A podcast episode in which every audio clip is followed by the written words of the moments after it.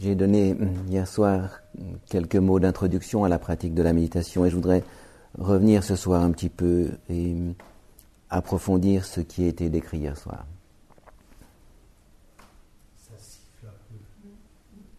Il hein, faudra le mettre un petit peu, Michel, le mettre peut-être un petit peu moins fort.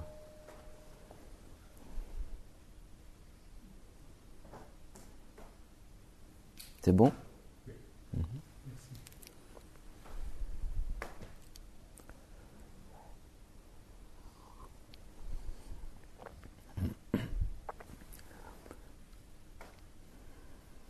Donc j'aimerais euh, reprendre un peu des éléments que j'ai pris hier soir et peut-être les, les préciser un petit peu. Je me rends compte en essayant de, de décrire certains des aspects de la pratique méditative qui sont toujours un peu les mêmes, les mêmes éléments et qu'il y a des difficultés. J'essaie de trouver d'autres manières de, de, les décrire sans nécessairement arriver à trouver la, la manière la peut-être la plus claire. Mais comme ce sont des, dans le fond, des expériences qui sont la plus proches de, nous-mêmes que l'on puisse avoir, donc il est, il est difficile de décrire ce qui est le plus proche.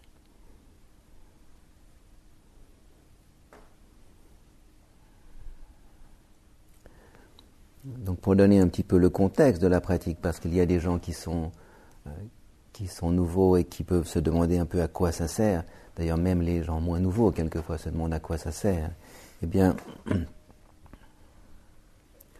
ça siffle encore?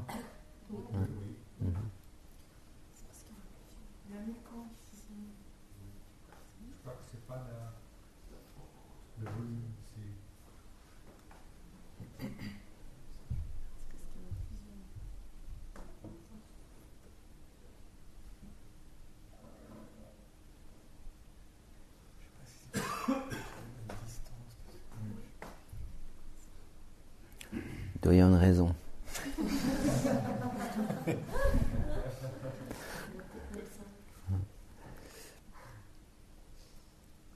Donc pour expliquer un petit peu à nouveau le contexte et la raison de la pratique de la méditation, on peut dire que dans la tradition bouddhique, l'enjeu principal est,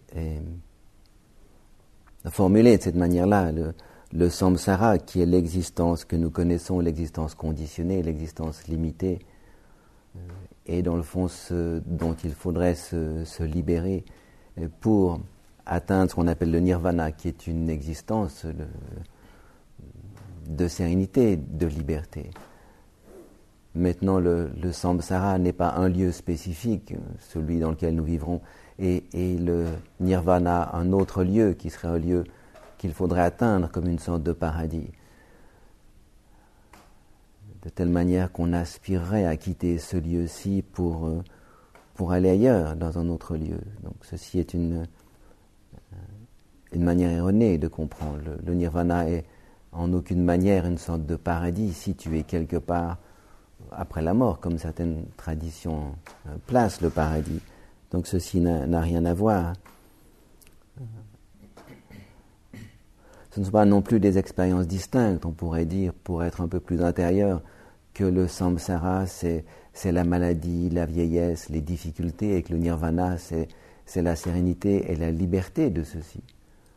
Ça serait aussi placer cette, cette opposition, si on veut, au mauvais endroit. Si on veut placer une distinction entre le samsara et le nirvana, elle est ni dans l'expérience, ni dans le lieu elle est dans le rapport à l'expérience et le rapport au lieu. Le rapport à l'expérience contre le rapport à la vie, quand nous avons un rapport à la vie qui est un rapport euh, fait de confusion, de conditionnement, de limitation, c'est ce qui est appelé le samsara. Quand le rapport aux expériences, le rapport à ce que nous vivons est un rapport libre de conditionnement, libre de confusion, ceci est appelé le nirvana. Donc la différence, l'enjeu n'est pas dans les expériences qui surgissent, il n'y a aucune différence, n'est pas dans le lieu qu'on habiterait, mais dans l'attitude intérieure, la manière de voir. Et si cette différence n'est qu'une manière de voir, de se positionner, si vous voulez, eh bien, on se rend compte que en, en transformant sa manière de voir, en transformant son positionnement, en transformant le rapport qu'on a aux expériences, le rapport que nous avons à la vie, à ce moment-là, il est possible de passer d'une situation de samsara, de conditionnement, d'enfermement, à une, situation de liberté. Donc tout l'enjeu, tout se joue dans, dans ce rapport, confus ou non confus, par rapport, dans le fond, à, la vie qui nous traverse, que nous éprouvons. Donc toute l'invitation va se, jouer là-dessus, sur, le rapport juste ou le rapport faux que nous avons par rapport à nos expériences.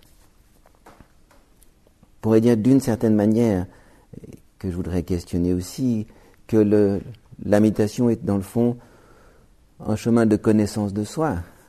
Mais connaissance de soi est quelque chose d'assez vague dans le fond, qui, qui, prend des sens différents selon euh, la culture, le contexte qui exprime ceci.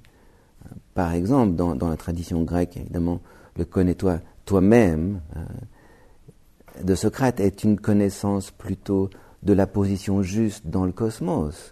Se connaître soi-même, c'est savoir exactement quelle est sa position sociale, politique, etc. dans le cosmos pour être en harmonie avec ceci. Ça n'a rien à voir avec une sorte d'introspection psychologique. Donc ici, le connais-toi toi-même a un sens spécifique qui n'est pas évidemment celui même que nous voudrions envisager dans la méditation. Pour imaginer une connaissance de soi-même qui soit une connaissance biographique, en essayant, en questionnant ses proches, ses parents et autres, en essayant de, d'avoir le plus d'éléments possibles par rapport à sa vie. Pour écrire une biographie, par exemple une autobiographie, comme si cette connaissance qui nous permettrait de connaître beaucoup d'éléments de notre, de notre propre vie, c'est une connaissance de soi, évidemment, mais ce n'est pas la connaissance dont il s'agit ici. Ce n'est pas une connaissance qui, qui ouvre cette possibilité de liberté peut-être un des plus bels exemples de, de cette biographie qu'une connaissance de soi, mais il faut bien dire qui ouvre déjà sur une introspection psychologique, évidemment les confessions de Saint Augustin, où il y a là une, une, richesse de, de, description. Il y a évidemment une connaissance de soi-même qui est une connaissance psychologique. On essaie de déterminer euh, quelles sont les, habitudes, les traits de caractère, les peurs spécifiques que nous pouvons avoir ce qui nous conditionne, euh, notre tempérament, toute cette connaissance hein, psychologique. Évidemment, une chose extrêmement, extrêmement enrichissante euh, et qui peut même amener un certain degré de liberté. Mais ce n'est pas non plus ceci qui est visé dans la méditation. Nous n'essayons pas dans la pratique méditative de, de déterminer nos caractéristiques psychologiques. Il se peut d'ailleurs qu'elles surgissent parfois, que dans dans la méditation, certains éléments récurrents nous font prendre conscience de certains aspects de nous-mêmes. Nous font dire, tiens, hein, c'est intéressant, dans ces diverses situations, il semble que je réagisse avec une, une, même, une même attitude, un même entêtement, si vous voulez. Je dis entêtement ici parce qu'il y a quelquefois une sorte de, de répétition dans les réactions par rapport à certaines situations. Donc ceci peut surgir en méditation, évidemment, mais, mais ce n'est pas, euh, pas l'enjeu. La méditation n'est pas faite pour ceci. Ce qui ne veut pas dire que si cette connaissance devait surgir, qu'on la négligerait. On pourrait très bien en prendre, en tenir compte, la marquer dans ses notes, mais, ce n'est pas ce qu'on va chercher à découvrir. Si on orientait la méditation vers ceci, alors on, on l'utilise d'une manière malhabile, parce que d'abord, ce n'est pas la situation la plus judicieuse pour cette découverte. On pourrait avoir d'autres situations plus habiles peut-être. Et aussi, on risquerait de s'arrêter uniquement à ce niveau de connaissance psychologique, qui n'est pas ce que vise la méditation.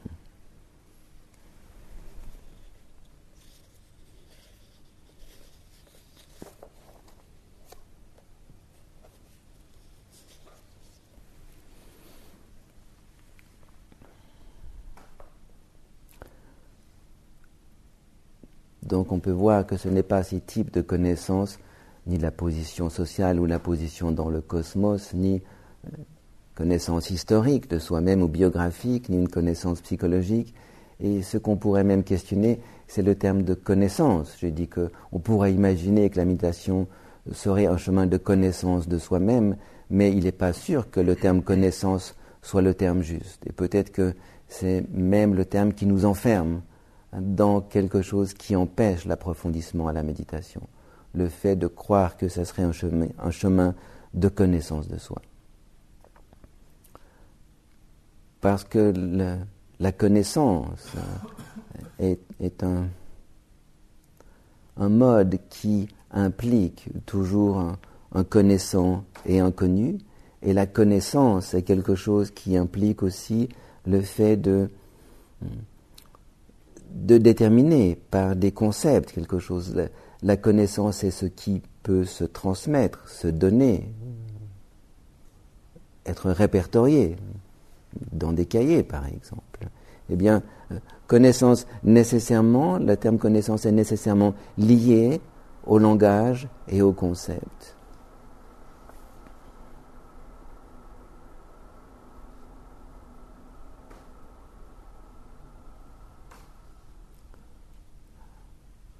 La connaissance, dans le fond, c'est une manière de, traduire. Traduire une expérience, traduire quelque chose en mots, en langage, en concept, pour pouvoir le conserver. On peut imaginer des. dit qu'on découvre des nouvelles plantes en Amazonie, par exemple. Je ne sais pas, quelques centaines de nouvelles plantes ont été découvertes en Amazonie. Euh, qu'est-ce que ça veut dire on, on a découvert des nouvelles plantes? Comme si peut-être les Indiens ne les avaient jamais vus, ne les avaient jamais sentis. On les a découverts parce que des scientifiques sont venus, elles leur ont donné des, noms. Alors maintenant, on les a découvertes parce qu'on peut les mettre dans un nouveau dictionnaire botanique ou quelque chose comme ceci. Elles sont connues puisqu'elles ont un nom. Mais avant, peut-être que les Indiens, sans leur donner de nom particulier, voyaient ces plantes, euh, les sentaient. Donc, connaissance euh, a toujours cette, cette connotation de traduire quelque chose dans le concept, dans le langage, et qui peut se, qui peut se conserver, et qui est toujours basé sur cette euh, dualité entre un sujet et un objet, entre une conscience qui connaît quelque chose, et qui le connaît parce que la, la connaissance délimite par le langage. Le fait de nommer exclut tout ce qui n'est pas ceci. Quand on nomme une plante, ça veut dire que cette plante-là, elle est ceci et elle n'est pas tout autre chose. Tout le langage renvoie toujours au langage, à ce qui, hein, un élément, le fait de nommer, exclut tous les autres. Donc ce, type de, connaissance ou de conscience, si vous voulez qu'on appelle connaissance, est toujours orienté vers quelque chose qui n'est pas soi-même. La connaissance connaît quelque chose, elle connaît cette plante, elle connaît ceci, elle connaît euh, l'histoire du méditant ou de la méditante, elle connaît autre chose. Mais la connaissance, elle, même s'il se connaissait elle-même, qu'est-ce qu'elle va faire? Elle va trouver d'autres concepts, d'autres noms pour se nommer. Donc la connaissance nous lie toujours dans une manière de nous mettre au niveau des mots du langage. Elle quitte l'expérience pour se placer dans le monde du langage. Elle a la connaissance à ses règles, à son jeu, à sa richesse, mais finalement dans un monde particulier qui est le monde du langage. Peut nommer beaucoup de choses, mais nommer les choses, les décrire, les connaître, ce n'est pas les éprouver, ce n'est pas les vivre. Donc si on parlait de connaissance de soi et qu'on veut dire trouver une manière de nommer spécifiquement l'expérience intérieure, ça serait quand même, dans le fond, quitter le domaine de l'expérience immédiate pour euh, se limiter, dans le fond, dans le monde du langage. Et ce n'est pas du tout ce dont il s'agit dans la méditation. Au contraire, dans la méditation, il s'agira de, dépasser, de quitter ce, monde du concept, du langage, pour avoir une connaissance plus intime de soi-même, qui ne se laisse pas codifier, renfermer dans cet usage du langage.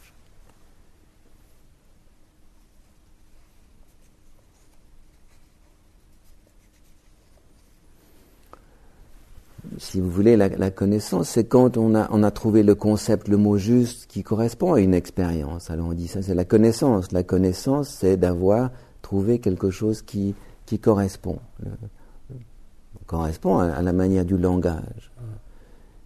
Et l'erreur, dans le fond, c'est utiliser un concept qui ne correspond pas.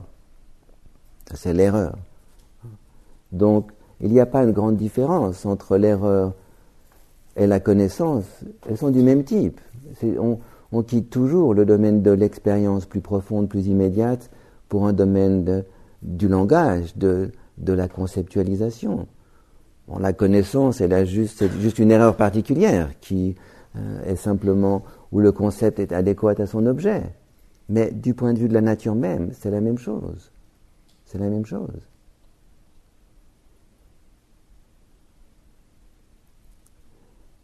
Donc il s'agit dans la méditation de, ne pas se laisser enfermer dans euh, cette importance de la connaissance, puisque dans le fond, nous fonctionnons que de cette manière-là.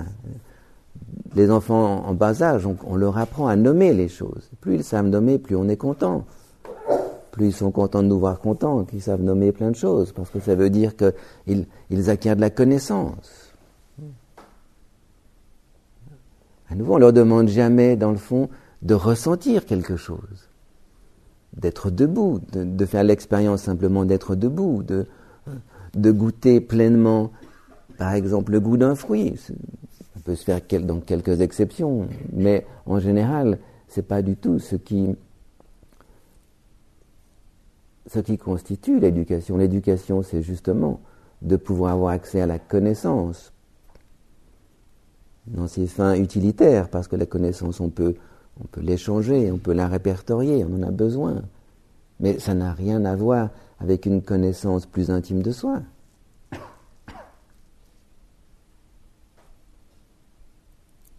Il y a dans cette, fascination pour la connaissance une sorte de euh,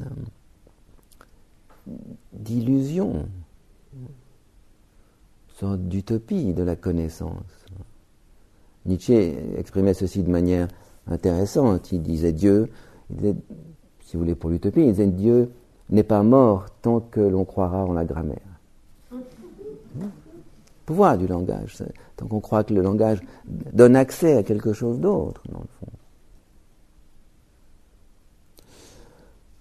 Donc il faut faire, je crois, une, une, distinction entre connaissance de soi et ce qui est en jeu dans la méditation, qui n'est pas connaissance de soi, mais qui est conscience on pourrait dire conscience de soi.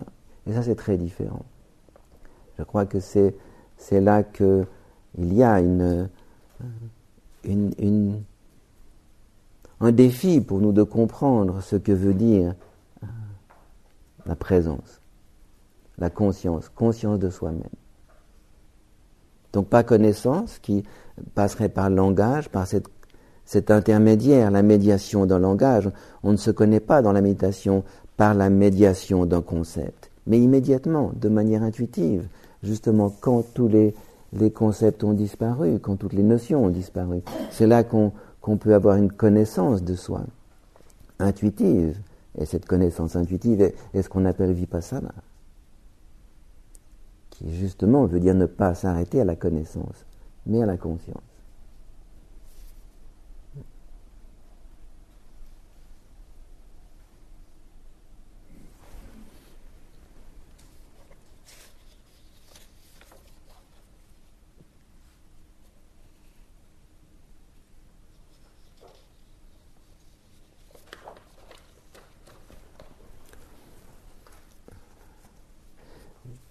Sartre exprime ceci d'une manière assez intéressante. Il dit toute existence consciente existe comme conscience d'exister. Et c'est bien ce que nous rencontrons dans la méditation. C'est cette conscience d'exister à chaque instant, à travers chaque expérience. C'est très différent que de nommer, répertorier, connaître. Cette, cette conscience d'exister à chaque instant. Donc dans, chaque expérience qui surgit dans la méditation, il ne s'agit pas de connaître le contenu, connaître je pense à ceci, j'entends ces bruits, j'entends les personnes qui toussent, je, vois les montagnes. Tout ceci, c'est se tourner vers les objets, vers le contenu de l'expérience. J'ai une douleur au genou ou à l'épaule, par exemple. Il ne s'agit pas, de ceci, de s'arrêter à ce, à ce niveau de connaissance, mais c'est à travers chaque expérience. La conscience se connaît elle-même dans chaque expérience.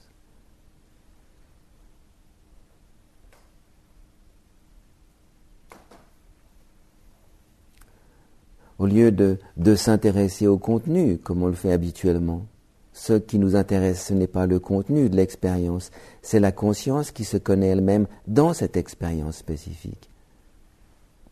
Chaque, expérience qui surgit révèle nécessairement une conscience.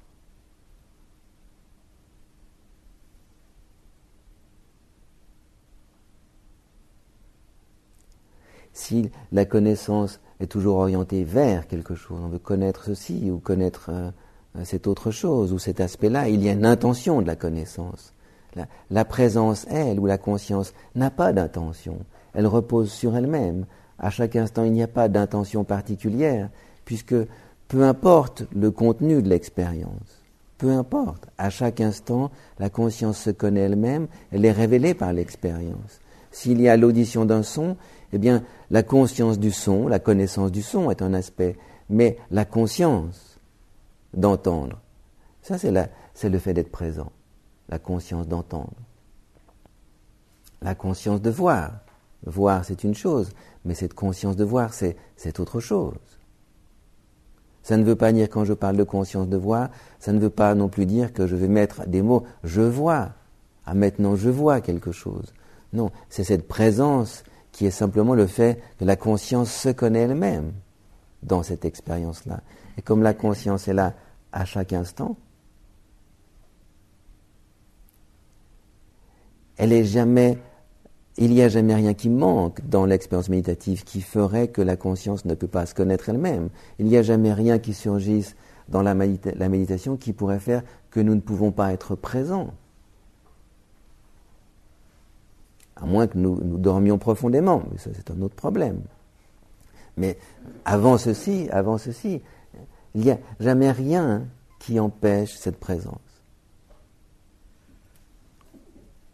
La seule chose qui, dans le fond, nous voile cette présence, euh, et, il faut bien reconnaître qu'elle est le plus souvent voilée, qu'est-ce qui voile cette présence dans l'expérience? C'est que nous sommes fascinés par le contenu. L'intérêt que nous amenons au contenu fait que nous ne euh, réalisons pas ou ne laissons pas cette conscience prendre conscience d'elle-même dans cette expérience. Pourquoi? Parce que nous sommes fascinés. Imaginons la tristesse, par exemple. Je fais une expérience de tristesse. Voilà, je peux être triste dans cette tristesse, je peux la réfléchir et dans le fond, me demander ce qui se passe, ou essayer de m'en débarrasser, ou la justifier, ou la, ou la limiter, ou la relativiser. Euh, essayer, dans le fond, de, la gérer. Mais tout ceci fait que je m'intéresse à la tristesse. Mais il se peut aussi que, d'une certaine manière, je reste simplement dans le fait qu'il y a quelque chose qui est révélé à travers cette tristesse comme je vous l'ai dit, la statue du Bouddha derrière n'est jamais triste. D'ailleurs, elle n'est jamais heureuse non plus. C'est que le fait qu'il y ait cette expérience de tristesse veut aussi dire qu'il y a cette conscience qui se connaît elle-même dans cette expérience de tristesse. Et à ce moment-là, si je reste dans la qualité de cette expérience-là, la tristesse ne joue aucun rôle. Ce qui ici euh, m'emplit, si vous voulez, emplit l'expérience, c'est la conscience qui se connaît elle-même. C'est ce qui est révélé dans cette expérience-là. Et la tristesse ici n'a pas d'impact. Elle ne m'attriste même plus. Parce que la conscience se connaissant elle-même à travers cette expérience-là, elle n'est pas, elle n'est pas gâtée, elle n'est pas transformée, abîmée par cette expérience-là. Ce n'est pas la nature de, de la conscience d'être euh, de pouvoir dégénérer.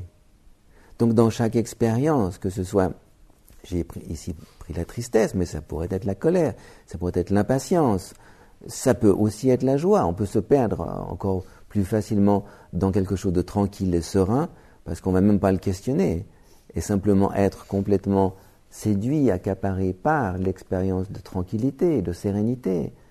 C'est super, je sais bien méditer maintenant. Pourquoi? Parce qu'il y a une expérience de tranquillité. Dans la mesure où on se perd dans le contenu, on se perd autant que si on est troublé par la tristesse ou par l'impatience ou par la colère. Donc ceci veut dire que à chaque instant, euh, il y a un positionnement juste à trouver pour rester dans cette conscience qui se connaît elle-même dans l'expérience. Et ce positionnement juste, c'est le fait de ne plus euh, être fasciné par la connaissance, de vouloir connaître ceci ou de vouloir connaître cela. L'expérience reste sur elle-même. On peut dire que dans la connaissance, il y a toujours ce mouvement horizontal de vouloir connaître quelque chose. Dans la présence, dans la conscience qui se connaît elle-même, il n'y a pas de mouvement vers quelque chose. La conscience qui se connaît elle-même, ce n'est pas quelque chose de duel. La conscience ne, ne se scinde pas en deux, où une partie connaîtrait l'autre. C'est une expérience unitaire.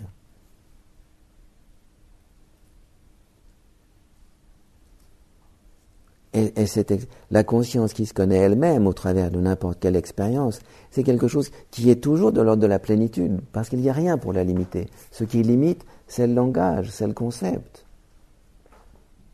Dans cette expérience-là, il n'y a pas de limitation.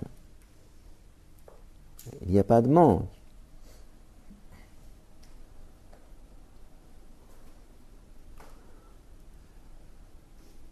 On peut dire que dans cette sensibilité qu'on développe, de cette conscience qui se connaît elle-même, ce qu'on appelle, ce qu'on décrit par présence, c'est, dans le fond la sensibilité méditative. On peut pas dire que le, la fin du chemin dans la tradition bouddhique, c'est juste cette présence. On va voir qu'il y a une sorte d'approfondissement, de dépouillement encore plus profond qui surgit dans cette sensibilité. Mais, mais sans passer par cette qualité-là, il n'est pas possible d'avoir cette intimité à soi-même dans l'expérience pour avoir cette conscience plus dépouillée, qui est synonyme de liberté.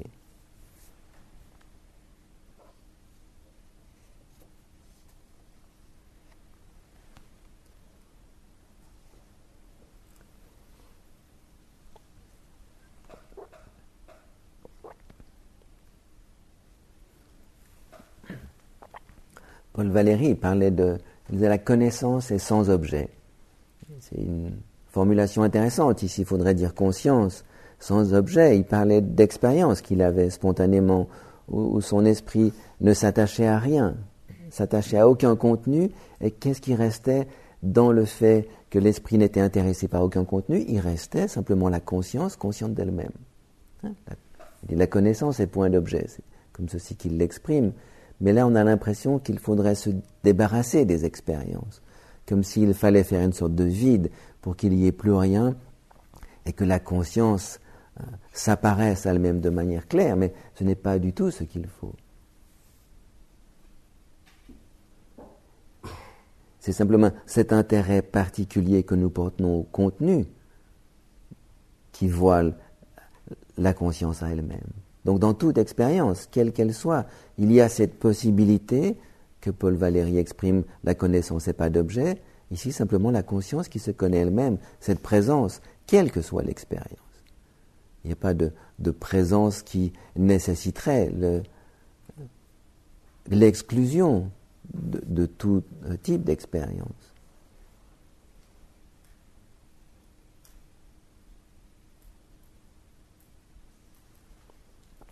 C'est ce que qu'on peut appeler être. J'ai nommé hier soir le simple fait d'être plutôt que d'être dans le devenir. La, connaissance, elle vise quelque chose qu'elle ne connaît pas à ce moment-là, peut-être. Elle, essaye de, euh, elle s'oriente vers. Dans ce mouvement, il y a, il y a une, une intention, si vous voulez. Il y a une sorte de devenir, alors que le simple fait d'être, c'est justement quand cette conscience repose sur elle-même, dans toute expérience.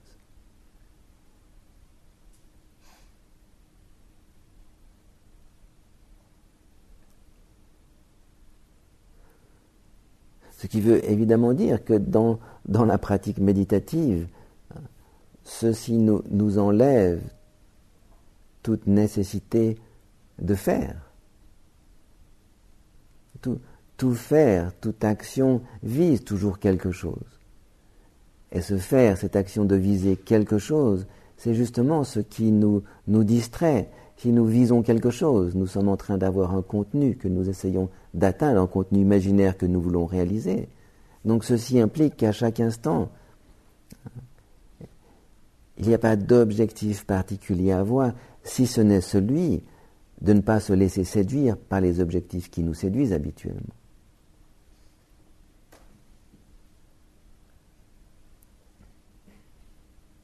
Et on peut se demander parfois dans la pratique, qu'est-ce qui se passe si j'ai aucune intention particulière. Si je ne cherchais pas à, ressentir ceci un peu mieux ou cela, ou, à changer ma position, ou à faire quelque chose, ou à calmer mon esprit, ou à l'éveiller parce qu'il y a de la somnolence, qu'est-ce qui se passe si je n'ai aucune intention particulière? Si je ne me laisse pas fasciner non plus par ce qui semble apparaître, mais simplement rester dans cette attitude de pure réceptivité.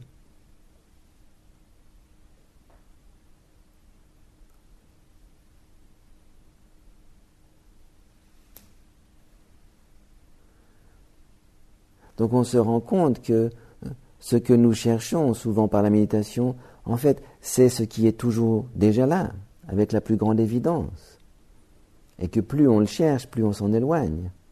Donc cette attitude méditative qui fait qu'on veut ceci ou cela, se calmer, etc. C'est exactement ce mouvement qui nous fait quitter hein, ce par quoi nous commençons toujours et nous finissons toujours, cette présence.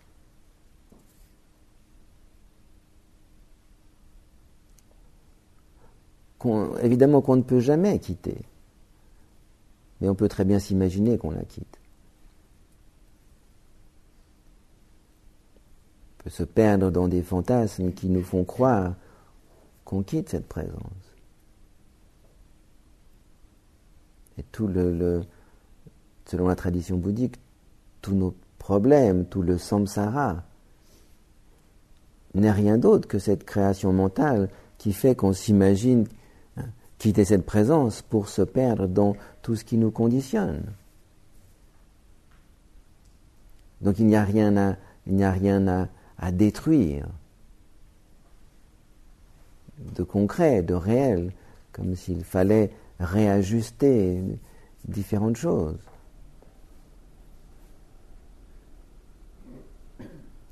Mais simplement reposer sur l'expérience présente.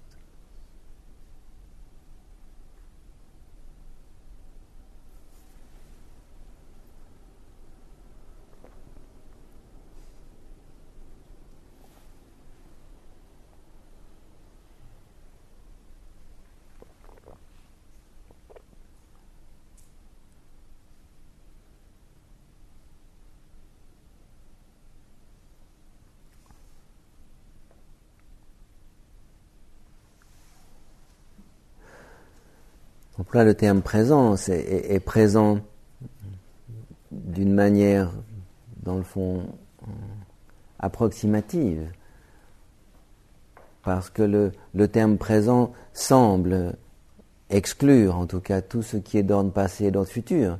Et dans tout ce qui est exclu, il y a, il y a beaucoup d'éléments dont il est nécessaire de, euh, ou qu'il est nécessaire d'exclure, parce que si on s'attache au passé ou, au futur, on reste dans un imaginaire, et on n'est pas dans l'ordre de ce dépouillement qui nous permet d'être présent.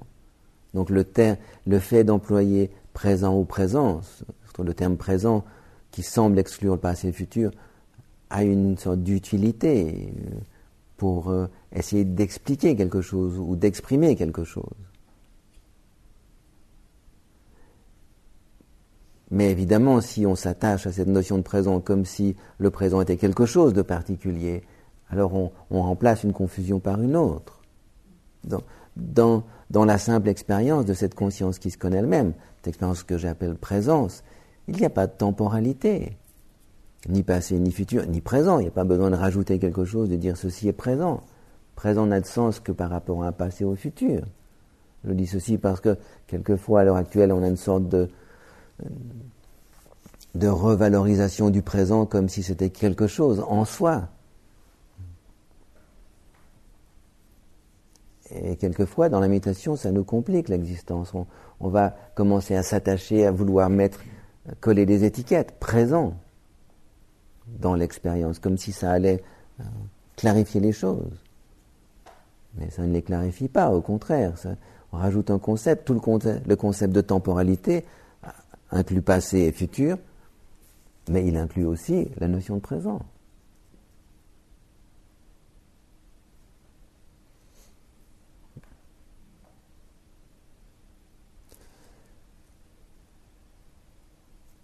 Et il est clair que dans la pratique méditative, le questionnement de la temporalité est un des aspects peut-être les, les plus déroutants, mais aussi les plus clairs.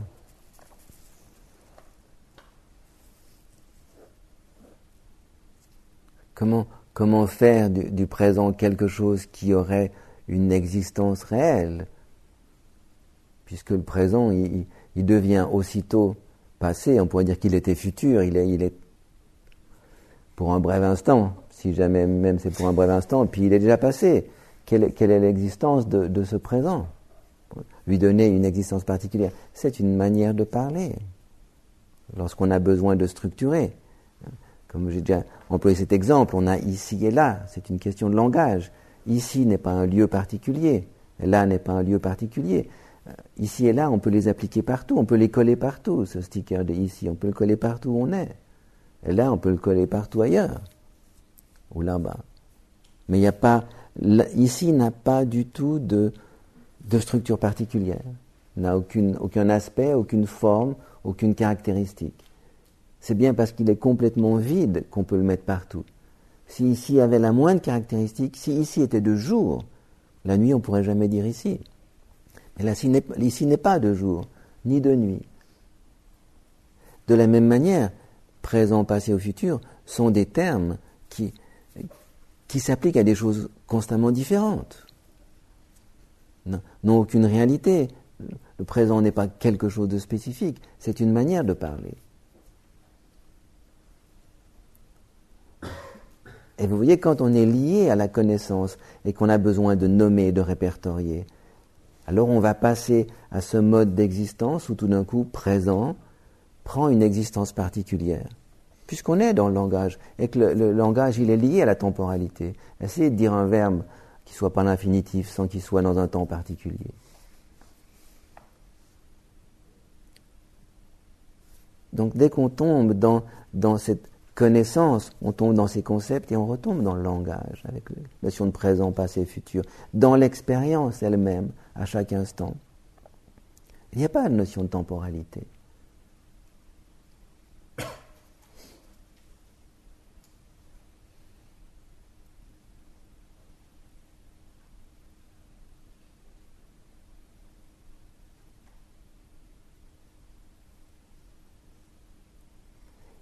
Le fait d'arriver à, questionner cette notion de temporalité, peut-être à s'en dégager par moments, est déjà une immense ouverture sur la liberté. Parce que s'il n'y a pas de temporalité, on ne va pas être euh, attaché pour longtemps. Tout le ciment du conditionnement dépend de la notion de temporalité. Donc déjà, le, fait d'arriver dans l'expérience méditative sans, sans s'attacher à ces notions de temporalité, parce qu'on est en intimité avec l'expérience, déjà ceci ouvre une grande possibilité de liberté.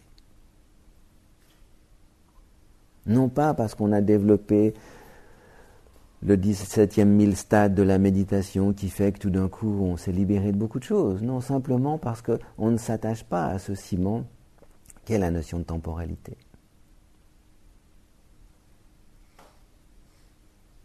Maintenant, ceci ne veut pas dire que dans notre expérience méditative, on va commencer à, vouloir tout nier, rejeter, repousser.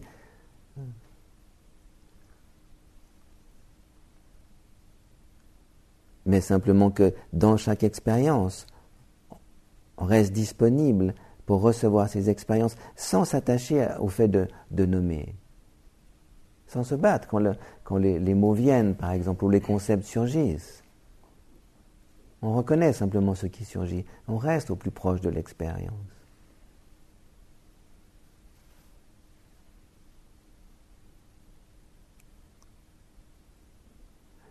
Maintenant, ceci décrit un petit peu, si vous voulez, la sensibilité méditative quand, elle atteint un certain degré de profondeur. Mais il est clair que la plupart du temps, quand nous commençons la pratique, il s'agit de, de s'ancrer quelque part. Parce que si on se dit, voilà, je vais être présent sans être dans la temporalité, etc., sans m'attacher au contenu, sans faire ceci, on, va simplement rêver, rêver à être hors de la temporalité, on est simplement dans une sorte d'autre hallucination. Euh, autant être dans la confusion ordinaire, ou un peu la partager avec les autres. Par exemple, lorsque dans la méditation, hein, on prend comme ancrage les sensations corporelles. C'est un, très bon exemple, dans le fond, du processus méditatif. On commence par quelque chose qui est de l'ordre de, euh, l'attention dirigée vers, on s'oriente vers les sensations corporelles. Imaginez que je, sente les, sensations euh, dans ma poitrine. Tout d'abord, j'ai bien l'intention d'orienter mon attention vers cette zone-là pour ressentir. Et je ressens, peut-être qu'au début, je ressens pas grand-chose. Et puis, je commence à ressentir quelque chose de la, de la densité. Il y a quand même quelque chose qui, qui bouge ici. Et puis peut-être en approfondissant, tiens, il y a une certaine vie là, c'est intéressant. Oh, il y a toute une vie là-dedans. Quelquefois c'est même un petit peu euh, légèrement effrayant, parce que cette vie-là, elle peut être liée à des émotions, mais je ressens ces sensations, toute cette vie. Donc là, je suis encore euh, orienté vers un objet. Et puis, quand je suis à l'écoute d'une manière un peu plus fine, on hein, pourrait dire que dans cet objectif, il y a une, un peu la temporalité. Je vise à être mieux en contact avec mes sensations. Et puis tout d'un coup, je ressens vraiment ces sensations corporelles. Il n'y a plus que cette, cette, qualité de vibration, il n'y a pas d'image, il n'y a, plus que cette qualité. Je suis en train de m'approcher beaucoup plus, avec une plus grande intimité de l'expérience. Et tout d'un coup, il n'y a plus que cette expérience, cette sensation qui apparaît comme la conscience se connaissant elle-même à travers cette sensation. Donc c'est un processus de sensibilité, non pas un processus de, de rejet. C'est parce que je suis à l'écoute d'une manière un peu plus, plus fine. Et là, on a, tout le processus. Je m'approche de cette sensibilité qui me met dans l'expérience et qui va ne plus s'accrocher au concept, tout d'abord de la zone du corps, ma poitrine, les sensations, et qui reste simplement cette expérience-là.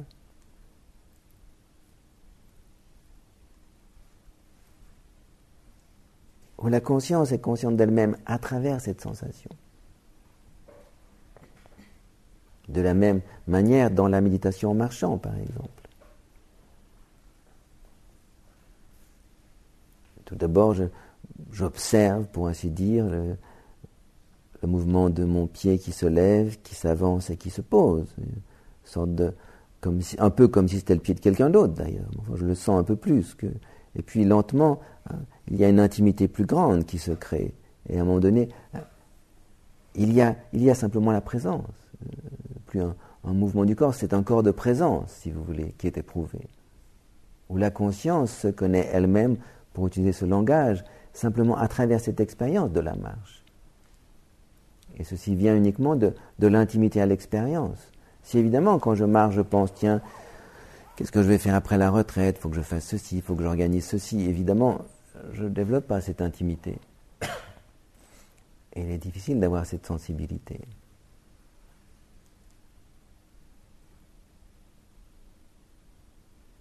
Donc on part, on part d'où on se trouve, si vous voulez, par cette orientation vers des zones spécifiques pour atteindre cette plus grande fluidité, ce plus grand dépouillement, où finalement, naturellement, il y a cette qualité de présence. qui permet aussi cette connaissance intuitive, donc qu'on appelle vipassana, et qui, là, amène cette qualité de liberté. parce qu'elle s'est dépouillée de tous les, les a priori, les concepts qui, étaient, qui nous liaient.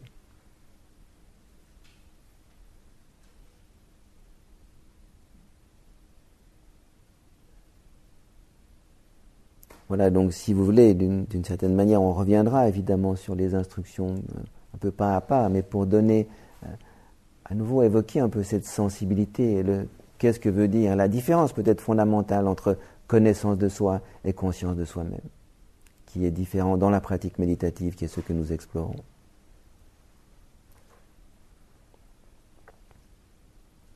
Qui est donc ce, ce que nous appelons présence. Voilà, on va faire une pause peut-être de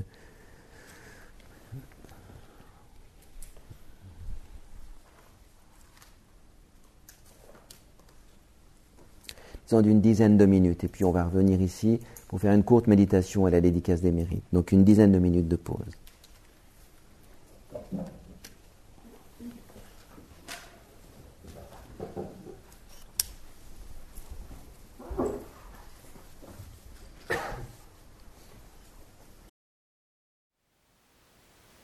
Thank you for listening. To learn how you can support the teachers and Dharma Seed, please visit dharmaseed.org dot org slash donate.